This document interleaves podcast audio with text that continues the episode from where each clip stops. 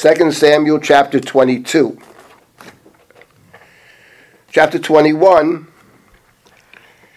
we have the story of the Givonim. David hands over the people that he chooses, members of Saul's family. The Givonim demand members of Saul's. Saul himself is dead. But they want to be handed over seven people from Saul's family, and they're going to kill those seven people in return for the fact, as punishment for the fact that Saul had killed them. And Saul had violated the Shvuah, and they said in chapter 21, verse 6, Yutan shiva anashim banav. And David does that. So that's the beginning of this coda, this separate section. But is it actually a separate section? It is a separate section.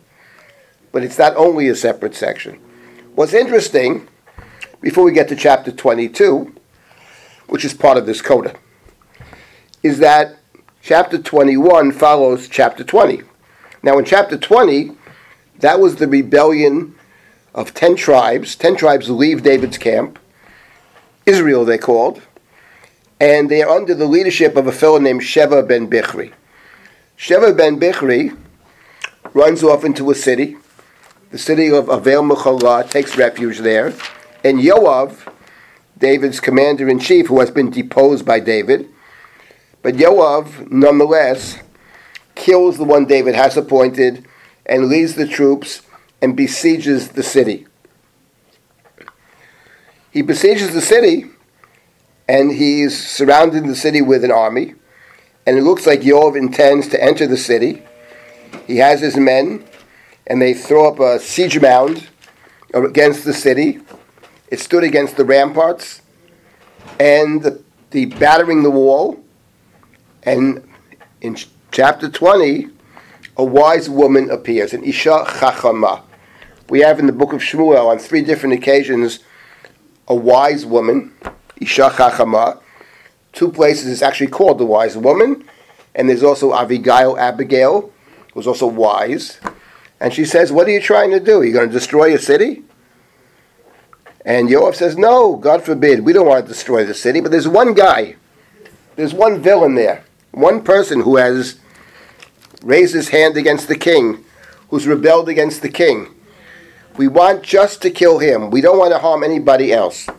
So the woman says, Wait here and she talks to the people of the city, and they kill Sheva ben Bichri, and they throw his head over the wall, and Yoav is satisfied, and there's no war, and Yoav leaves, and the rebellion is quelled.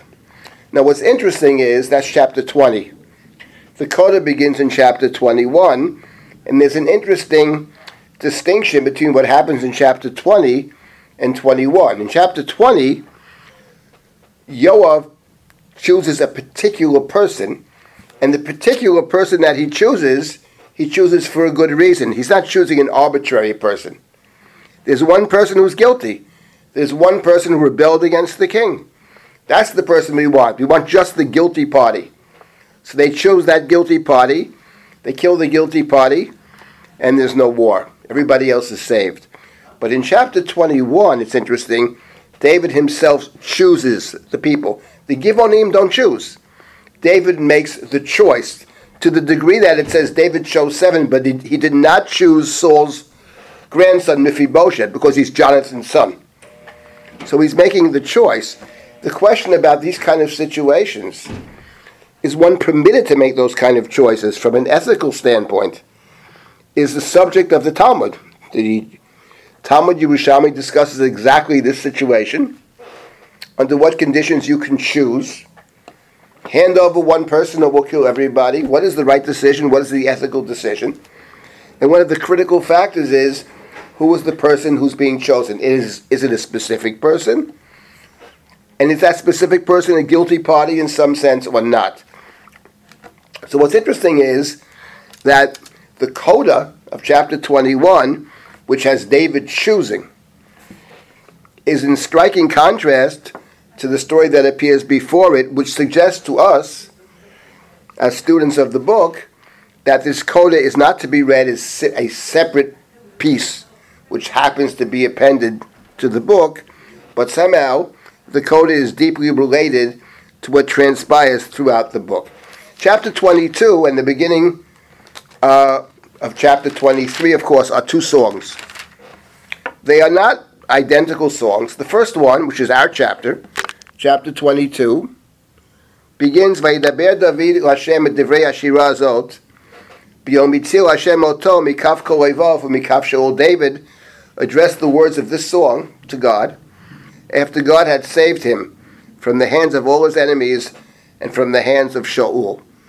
The first verse discriminates between all the enemies, Kol Evav and Shaul, as if to suggest Saul is not his enemy. He is David's enemy. He wants to kill David, and a good part of the book is dedicated to Saul chasing after David.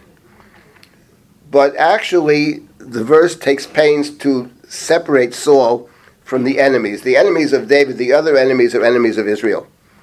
Saul is not the enemy of Israel. Saul actually was a great king of Israel. And what emerges from the book of Shmuel, at least one kind of description that emerges, he was the great unifier of the Jewish people. He defeated all the enemies. He was a courageous warrior. David eulogizes Saul after his death. So, yes, Saul was endangering David. He would have killed David. On more than one occasion, he tried to, but the verse discriminates. And this song over here of chapter 22 begins with a long description, a thanksgiving psalm, I would call it, a praising of God who has saved David in all kinds of dangerous situations. He's been surrounded by death, he's found himself in incredibly difficult situations, and as students of the book of Shmuel, we know that. There were many occasions where David was almost killed, both in terms of Saul in the cave and the story of Ziklag. David comes back, and the city is been captured by Amalek. David finds himself alone. His own family's been captured. His troops are against him. They want to kill him. There were all these kind of situations where David finds himself in very deep trouble, sort of reflected in some of the Psalms that we read, which refer back to those stories. So the first part of chapter 22 talks about the God who has saved David, God as David's champion, Save David from violence, save David from the breakers of death, from terrifying situations, encircled by the enemies, cried out to God, and God helped and saved David, delivered David. That's the first part of chapter 22. And the song ends on a similar note God is my lamp, God lights up my darkness. God has helped David, in particular in times of war, in the battlefields, etc., etc. In the middle of this song, it's interesting that the middle of the song, David makes statements about himself. For example, uh, in verse 20, God rewarded me according to my, uh, God brought me to freedom. Uh. God rescued me because God was pleased with me. Then it continues in verse 21 God rewarded me according to my merit. God requited the cleanness of my hands. Kitsid kati. Kabar yadai yashivli. Kishamarti derchei Hashem. I have kept the ways of God. Lo roshati mi Elohai. I have not been guilty, not been wicked before God. Kikol mishpatav negdi. I am mindful of God's rules. V'chukotav lo asur mimena. I have not departed from God's laws. V'yet tamim lo. I have been blameless before God. V'yesh damrami avoni. I have guarded myself against sinning. V'yoshev Hashem li kati. God has requited my merit. Kibori l'neged according to the to my purity. Im chasitit chazad, with the loyal one you deal loyally. Im gibar tamim titamam, with the blameless hero blamelessly. With the pure you act in purity, and with the perverse you are wily. So these verses, certainly it does reflect, and this is true, David's deep commitments to God. On the other hand, to say that I have ne- never strayed, I've always been blameless and not sinned before God, hardly accords with a good portion of the book of Shmuel. Story of David and Bathsheba and other stories and David's exile as a result of that certainly don't suggest that we have someone who is without blame. So there is a piece of it actually that one can find somewhat disturbing in the sense it sounds a bit self-righteous. I would say that the uh, what emerges from this song, which ends, of course, with the verse "Migdol Yeshuot Malkov Yosechesed Lim L'David Zaro Adolam." God is a tower of victory to God's king. God's deal graciously with God's anointed, with David and his offspring forever. This uh, reminds us a bit of what we have in the beginning of the book. After Hannah gives birth to Shmuel, she too has a song. And her song also ends with Yitain Ozlu Malko, V'yorem Keren Mishicho. She says God should give strength to God's anointed and God should uh, assist, uh, give power to the king. Similar ending to what we have here in our song that does strike me as a bit different. I don't feel that in this song of Hannah there's a triumphalist element to it. It's more about the focus there is more about what Hannah aspires to, the way God wants to run the world, and what Hannah aspires to is for a king who will carry out the mission of the king to try to bring God's plan into a reality. The idea of defending the meek and the humble, of lowering the haughty ones, the wicked ones, etc. That's what Hannah's song at the beginning of the book of Shmuel is, is Hannah's aspiration for kingship. So with David, I think it's more complex. Our song is, on one hand, it's a song of gratitude David recognizes that without God's assistance, he would not have succeeded. Uh, it does speak of an aspiration to be pure.